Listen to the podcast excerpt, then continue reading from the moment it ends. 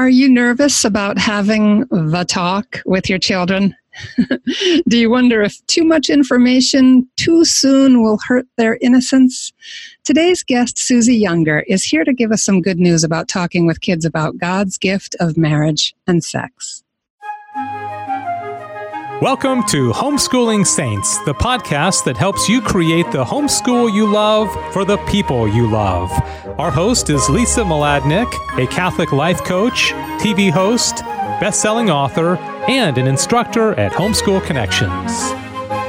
Hi, I'm Lisa Mladinich, and today we're discussing how to talk with your kids about God's gift of marriage and sex. Our guest today, Suzy Younger, is a certified fertility care practitioner in a hospital based program where she assists couples in learning the Creighton model fertility care system. Professionally, she supports couples in practicing natural family planning, assists those trying to conceive, offers medical alternatives to contraception, and teaches women of all ages how to be active participants in monitoring, preserving, and or restoring their own gynecologic and procreative health. She serves at the University of Notre Dame as coordinator of marriage preparation and is active within the De Nicola Center for Ethics and Culture, both as faculty for the Vita Institute and in leading Vocation to Love, a weekly women's discussion group exploring questions of identity in light of our Christian faith and contemporary pro life feminism. She is a frequent lecturer on campus, preparing Master of Divinity students, seminarians, and future physicians and the general student population to better understand the theology and biology behind the Church's teaching on marriage and family planning. At home, she strives to keep her sanity and sense of humor amidst the many demands of marriage, motherhood, and homeschooling, and looks for ways to sanctify the daily grind so that she and her family may live each day with greater faith, joy, and holiness. She and her husband Dave are blessed to be the parents of three beautiful children, gifted to them by God through adoption. Welcome, Suzy. It's so good to have you with us. Thank you, Lisa. I'm glad to be here. Yeah, you, you live such a rich, full life. Um, it's it's really very. I think one of the best things about hearing other people's stories and stepping into conversation is just getting a window into how God is putting your life together, pulling all sorts of pieces together with your talents, with your interests, and opportunities that open up, so that each of us can be an influencer where He has placed us. Wow, what a journey you're Absolutely. on. Absolutely. um, let's dive right into uh, a question that really is kind of controversial, not in the big controversial sense, but in a small sense within the community of moms and dads out there. Um, when should we teach NFP to our children, and what would that look like? right. I get that question a lot. Uh, you know, there's varying views on this. Um, obviously, it's something that each family, each um, each couple needs to discern not only for their family, but probably for each individual child as well. Um, we, we know our children better than anyone, and so we know when they're ready. Uh, what I have learned, though, over the course of my career is that we have to get that information out sooner than probably we think we should, and maybe sooner than we would normally be comfortable doing. Um, and primarily that's because if we don't, we're going to be on the defensive. Uh, and so, what we want to do is we want to get that goodness, that truth, that beauty. We want to discuss God's best plan for marriage and family so that our children are formed and they're strong. And so, when these onslaughts of the culture of death attack them, they're already formed and they know who they are as sons and daughters of God. They know their, their place. They know the beauty of marriage and family and the church's teaching. And and they can speak to that. And and so I think as in everything, there are different levels of a conversation that can be had. Uh, it wouldn't be appropriate maybe to go into all the anatomy, physiology, you know, with a young child. But at the same point, we can say, you know, that God made your body in a way that you can receive life. Like to my little my little girl, you know, even at age four, she knew that her body was fearfully and wonderfully made in the image of God, and that she could receive the gift of a child someday. And and she knew that. And so already at the age of four, we're planning that idea as gift, you know, as a baby, as gift, not as burden, not as, you know, this, this horrible life changing event that much of society wants us to see it as, but as gift. Um, and so I think you start at more of a shallow level, um, not shallow as in, um, you know, shallow mentality, but like not quite as deep, but mm-hmm. get the mm-hmm. basic, get it good, get it strong and true, um, and share that with them. Mm. And then you can build upon that as you go on. Um, you know, in many areas of parenthood, we seem to wait until a child asks a question. Mm-hmm. But what I have learned both in, in teaching my own children about their sexuality and because our family is formed through adoption, very similarly, you know, many adoptive parents wait until a child asks a question before they answer it. Well, what I personally have learned is that if I'm waiting until the questions start coming, I'm probably actually a little bit late. Um, and if I'm only answering the question that's asked, at least I'm answering it truthfully, so that that's good.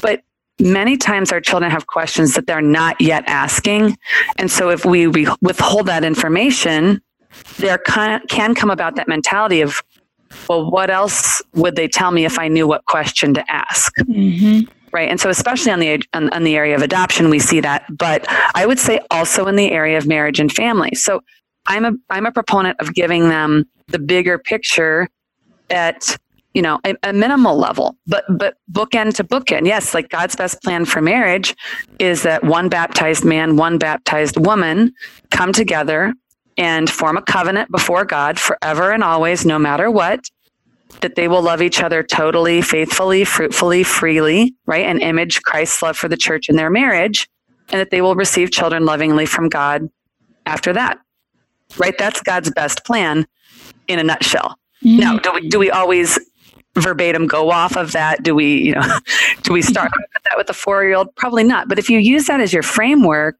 then you as a parent know where you can start pulling that information and when you can start going deeper. So, yeah, you know, there are many that would tell me not to teach natural family planning to an unmarried woman. Mm-hmm. Um, for to, to the original point, I think that when we're forming them in truth and we're giving them good science, I don't think we can go wrong because mm-hmm. we're, we're showing them the creator's creation. Mm-hmm. Um, but the other thing is, is that so much of what natural family planning includes, especially the Creighton Model Fertility Care System and NAPRO technology, has to do with the medical science as well. And so, if we are teaching our young women to understand how their bodies work, how they can monitor their cycles, uh, then we are also giving them an insight into their mental well being. We can help them understand if something is hurting or something is abnormal, that there is a way to get help for that to heal the underlying condition mm-hmm. rather than letting you know the world step in and say oh you're having painful periods let's put you on the pill mm-hmm. or you know you're you're having emotional outbreaks let's put you only on antidepressants. Now i am never saying that antidepressants aren't merited but a large portion of the young women that i work with actually have clinical premenstrual syndrome. And so that's due to a hormonal imbalance. And if we balance that out then she lives a better, healthier lifestyle and may not need antidepressants. She might still, but so many physicians just skip over um, the hormonal balance question for our young women and even for our older women. Um, so I think that if we get this information out, we're, we're doing two things. We're creating them to be strong enough to handle a culture of death that will come after them, but we're also empowering them with knowledge of their body, what's normal um, on a health level as well. Mm. Um, and then, of course, it can affect future relationships as well.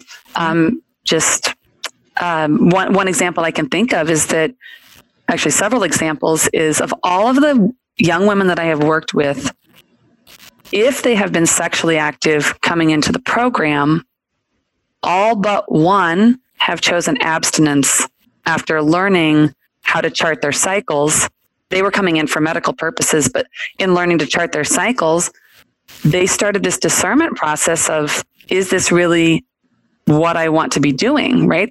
This action has a life giving potential. And if I'm not ready to be a mom yet, I'm now seeing how the body works in a very clear way. And I'm realizing that this action has a unitive and a procreative dimension. And I am not ready for the procreative and hopefully you know in, in, the context of our conversations they're they're seeing it as part of god's plan as well not just you know the family planning side um, but many of these young women have this aha moment, if you will, of I'm not ready to be a mom. And then they start thinking, I don't think he's who I want to be the father of my children. And I've seen that again and again where these young women, once, if, if they are premaritally active, they they choose abstinence once there is no longer that unitive bond they can more clearly discern the relationship so i can make a myriad of of cases on why i think it's a good idea but uh, obviously it's something you know for each family to discern on their own Mm-hmm, mm-hmm, yeah. Um, there's so many elements here working too, Suzy, that you're very knowledgeable knowledgeable about. Um, the the idea of creating uh, a foundation of ideas for a young child, and then educating the young woman in particular. Your experience is primarily working with young women, right? Teenage girls and young women um, yeah so um, so we're that so that's our principal focus in terms of the these kind of biological discussions but right. we talk with them about as you said their capacity for motherhood what else goes into that conversation how do they become equipped to see the whole picture and start to intuit their their best way to live in harmony with their own bodies. Right. And and absolutely my youngest client right now is 13 and my oldest is 54 so i always say from first period to last period and everything in between you know we help we help women. Um, but i would even go a step back as i said you know even to my own daughter at the age of four where not only did she know that that her body was created to receive the gift of a child but one day she she stumbled downstairs, you know, well after bedtime, as they often do, and mm-hmm. found me working on a presentation that I was preparing to give. And she saw a natural family planning chart. Um, and in the Creighton model, the days of fertility are identified with a baby stamp on them. So it's very clear, like these are the days where a baby could come into being. Mm-hmm. That gift of life could be given. And and she looked at me and she said, "What what is this?" And I said, to myself, I was like, oh, come Holy Spirit.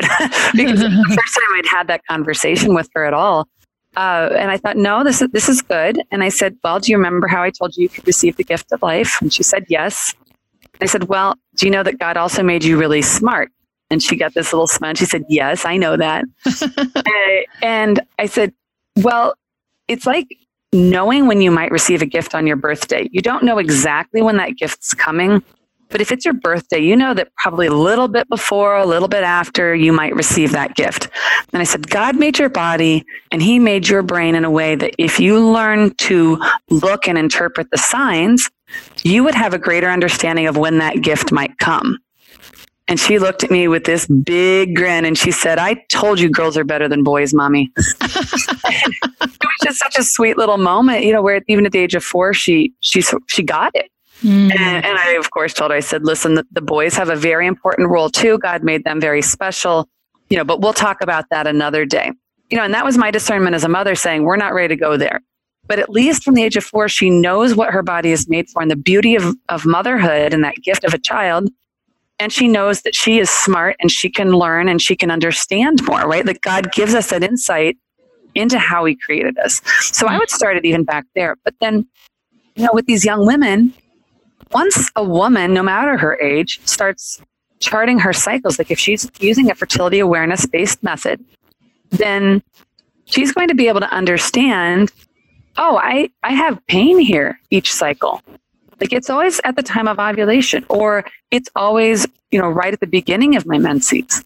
Or she might say, now, about seven days before my period is coming, the bottom drops out of my world and I'm irritable and I'm depressed and I have anxiety and I don't sleep well and I have fatigue and I am craving carbohydrates, right? All of these different signs of premenstrual syndrome. Once she starts charting, I cannot tell you how many of the clients that I work with say to me, I'm not crazy you know, I can make a case from even from my daughter's age, but all the way through menopause, right? So I work with women all the way through age 54 or beyond um, through the last period. And what I'm realizing is that it finally makes sense. And they think I'm not crazy. And all of these symptoms that I've experienced do make sense. And there is a biological reason for them. And I do have options for help. Mm-hmm. So Um, you, know, just understanding. Help. I'm sorry, I'll let you finish that thought. Sure. Just what they need to understand, but also step us into how, just a little bit, because I know it's a complex subject, that NAPRO technology Absolutely. can help women avoid a lot of the knee jerk pharmaceutical responses out there. Exactly. And so NAPRO technology uh, stands for Natural Procreative Technology. Um, and, and, it works in conjunction. It's the medical health science that works in conjunction with Creighton Model Fertility Care System charting. And so it's really the reason that I chose to, to devote my career to it was because you got both family planning and healthcare in one system. And so now we see more and more physicians training to become medical consultants using NAPRO technology in their practices. And they are trained to restore the woman's health, to identify those underlying health conditions and treat them and restore them rather than just masking the issue, you know, with the band-aid that is oral contraception. Uh, it, which wouldn't solve the underlying condition, but these physicians are trained then to honestly go seek without ceasing for the underlying condition and continue to to restore the body back to the working order that it was created to have. Um, and so, you know, certainly there's a growing number of medical practices throughout the United States, but also throughout the world, which do have either family practice physicians or OBGYNs, both, um, who are trained to use this, this system. Mm-hmm. Uh, and so it, it, really is something that we're seeing more and more women desire. Mm um, and either travel great distances to find a physician who will do this type of care or um, try to form a, a, practice in their own community pull the pieces together find the physicians help them get training uh, and start establishing these napro technology based practices in their own community. Mm, and uh, in our show notes, we'll provide whatever information you can give us on how people can find absolutely. the one closest to them. Um, right. Yeah. Step us right, into uh, more about your um, kind of the way you're early conversations with your daughter have borne fruit in terms of facing the culture of kind of death and negativity and fear. I know you told me a little story about her adoption response to another child. And this goes to that early formation in the bigger idea, in the blessing of the gift of family and adoption and human sexuality, how we can prepare our children to think the way God, you know, more like the way God thinks. Yeah, absolutely. Well, and this story caught me a bit, you know, a bit off guard, a bit surprised. She attended a, a local zoo camp, and she she loves her creatures. And and it was about a week after. She didn't say anything during camp. It was about a week after we were just emptying the dishwasher, you know, regular family life. And she looked at me and she said, Mommy, why do some people think adoption isn't good? Why do they think it's not loving? Because she's known her story. You know, from birth, she's known that her birth parents love her very, very much. They prayed long and hard about the best plan for her and made that sacrificial choice, you know, to give her a forever home uh, with an adoptive family. And we are so grateful that that was us. Um, and so she's known nothing but love. And so we were emptying the dishwasher and she, she hits me with that question. And I said, Well, what do you mean? And she said, Well, this girl at zoo camp, she told me that how could adoption be love if I was given away because my birth parents didn't want me? Like that I was tossed away, that I was, you know, given up. And I said, Well, what do you think? Right? She's six now.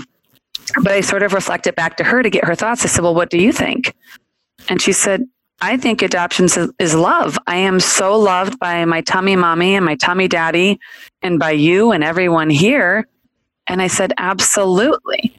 And I said, And what did you say to your friend? And she said, That's what I told her. And I said, And what did she say?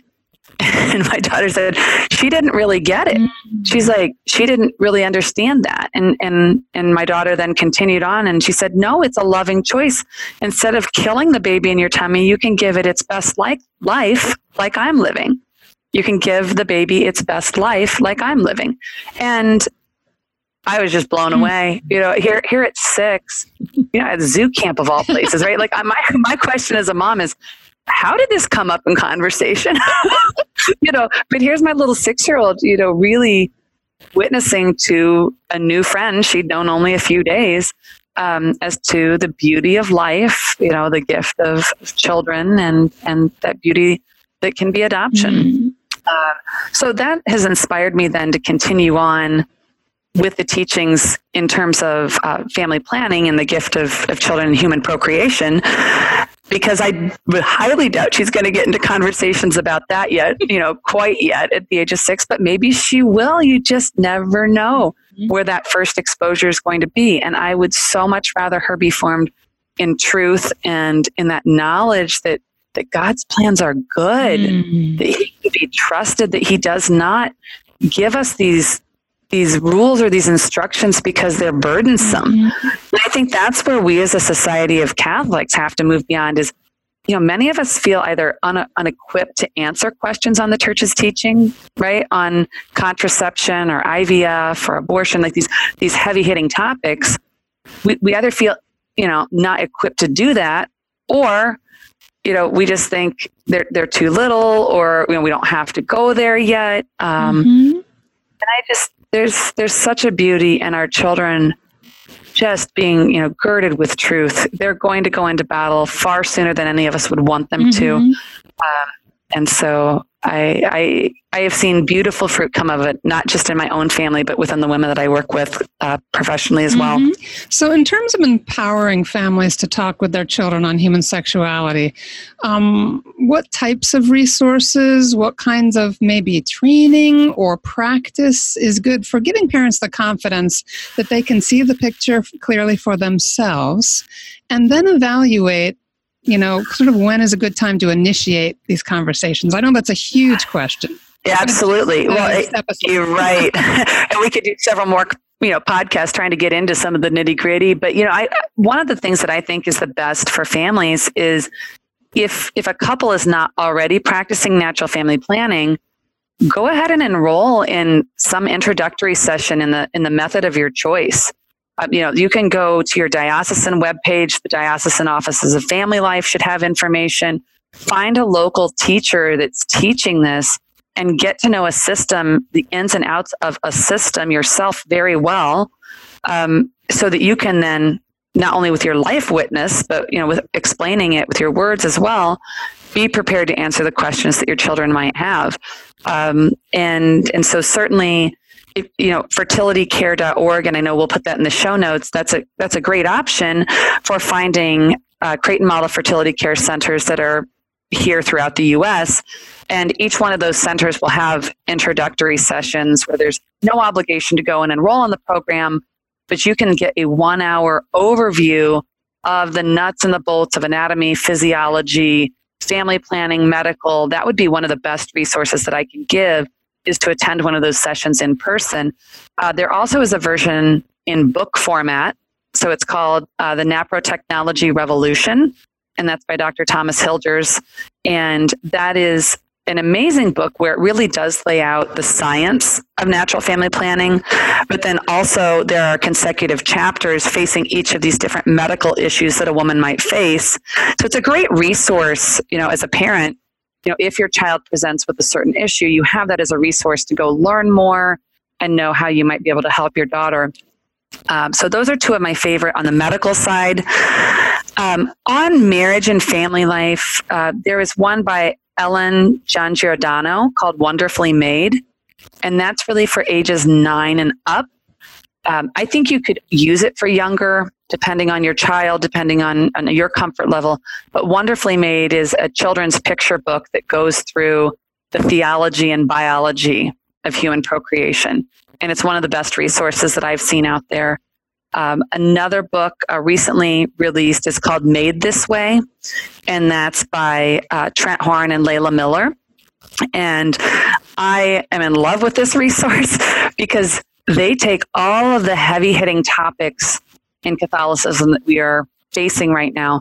And they break it down into how to have these discussions with your children, you know, at maybe an elementary school age, but here's how to have it, you know, with children at an older age.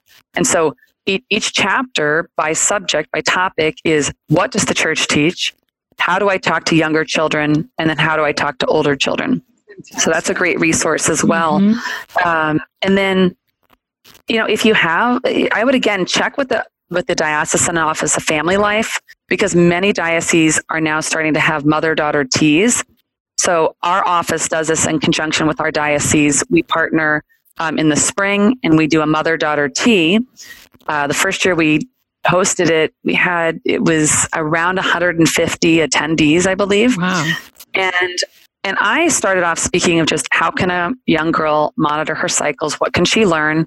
One of our physicians, our OBGYNs, then spoke on more the medical side. And then we had a representative from the Office of Family Life who spoke on the theology of the body. And then we closed our session with a panel of teen and college women that were charting their cycles, talking about what they learned, how they were empowered as young women, why it made a difference.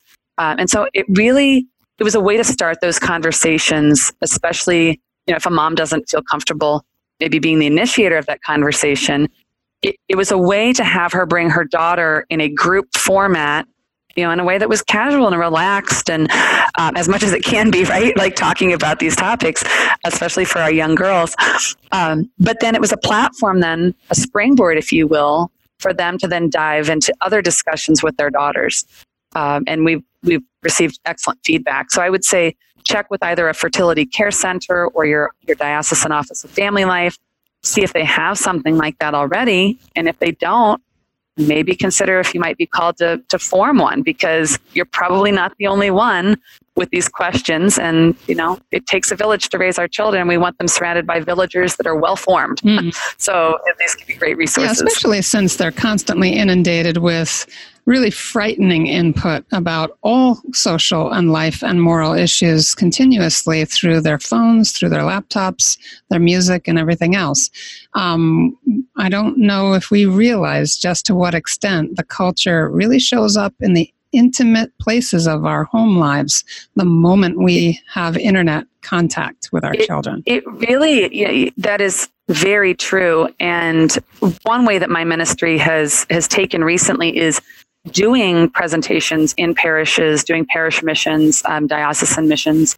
And so doing these parish and diocesan missions so that we can empower parents to teach their children. And when I do those presentations, I actually go into uh, pornography as well. Uh, we talk about you know good pictures, bad pictures. We talk about good touch, bad touch. We bring beyond the family planning and the woman's body. We go into these other you know broader areas as well. And I had uh, a month after one of those presentations, I had a mom, uh, she has nine children, and she came to me and she said, You'd be so proud of me. My husband and I sat down with our kids and we started this conversation. And I said, That's great. How did it go? And she said, We talked for an hour, you know, as a whole family. And she said, And then it took about another two hours to take individual questions. Wow. And I said, That's amazing. And she said, But Suzy, she said, we had one of our children come forth and explain to us privately that they had been exposed to bad pictures. And she said, and another child had been in a bad touch situation.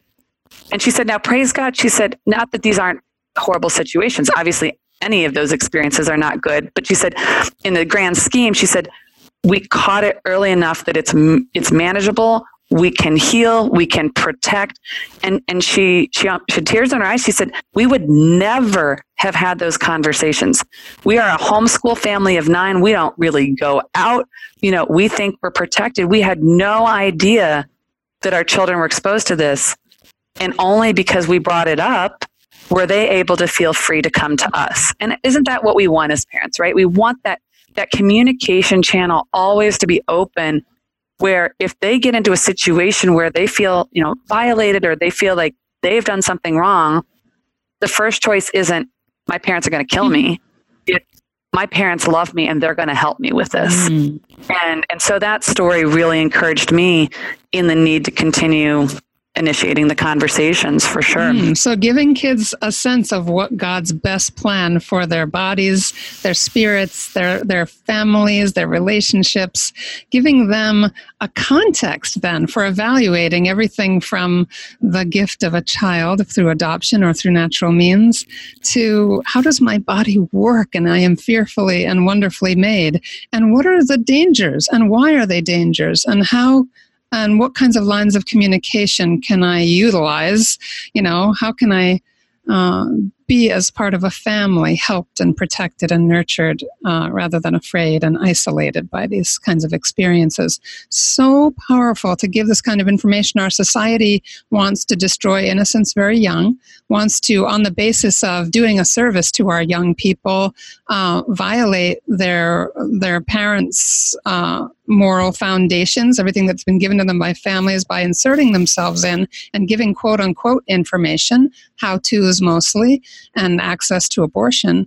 And so it's like what you said we can't always just be on the defensive and waiting for the questions. We have to take charge open up that beautiful conversation about god's best plan for our children's lives and our lives. And also as you said step into living it out ourselves. Get trained in national natural family planning. Start to read some of these books. You know let it get to the point where it, it fills us up. We start to feel more confident and it starts to want to flow out. It seems like that's, that's the natural progression and, and part of an ongoing conversation that it's not you know a one and done teaching moment uh, you know that, that our children come back to us as is the case with my friend and her nine children. They continue to come back to her with additional questions or when they encounter something new that they're trying to fit in. So, absolutely. That's great that it starts something that keeps rolling, that has momentum, and the family keeps having the conversation. That's fantastic. Um, Suzy, we'll, we'll provide uh, your contact information on the show page, and we thank you so much for taking your time to be with us today. We know you're super busy working and homeschooling mom. Oh, what a pleasure. Thank you. All right, everybody, stay with us for our short feature coming right up.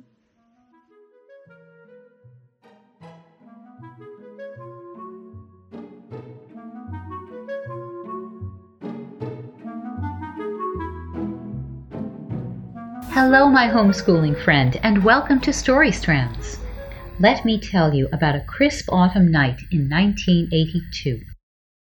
There's a party taking place in a high ceilinged room in a grand old building overlooking the Hudson River. I am there wearing an emerald green scarf that my grandmother brought with her from Italy. My friend Bill is also at the party, dressed in a sky blue suit that he wears only on Marian feast days and during the month of the Holy Rosary. Bill has just introduced me to a quiet, professorial fellow named Mike. So, Celeste, did you grow up in New York? Yes, I've lived here all my life. Where are you from? Well, I came here from Pennsylvania just two months ago. Suddenly, would someone please go out onto the fire escape and bring in the beer? It seems that the frazzled party host needs help. I'll be right back, Mike tells me. Mike proceeds to climb out the window, and with his tasteful gray necktie flapping in the breeze, he retrieves the case of beer. I am smitten. And five months later, Mike and I are engaged to be married. The end. Or rather, the beginning. The beginning because Mike's and my meeting starts a chain of events ordered towards God's plan for our family. I guess the story of how we met could be called a family prequel. You and your spouse have a family prequel too, and it's meant to be shared. Family life professor David Dollahite says that such stories provide children with a deep sense of identity and security because they show the children as products of a loving relationship. When sharing your family prequel, follow these tips to make the story come alive for your kids. Number one, take your time setting the scene. Build up to the moment when mom and dad see each other for the first time and are enchanted. Number two, use plenty of adjectives like frazzled, crisp, sky blue. Number three, use dialogue. Instead of saying that someone asked for the beer, be the person doing the asking. Hey, can someone please get the beer? The story of how you met your spouse is part of your family's folklore. It's a story that's meant to be recalled, retold, and relished forever after. This has been Story Strands, and I'm Celeste Behe. Please come visit me at celestebehe.com.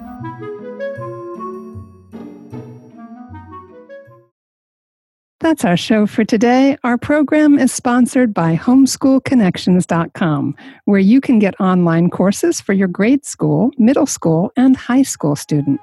Learn from the experts and make your homeschooling easier. Be sure to leave a review and share this podcast with your friends. And we'll see you next time here on the Homeschooling Saints podcast.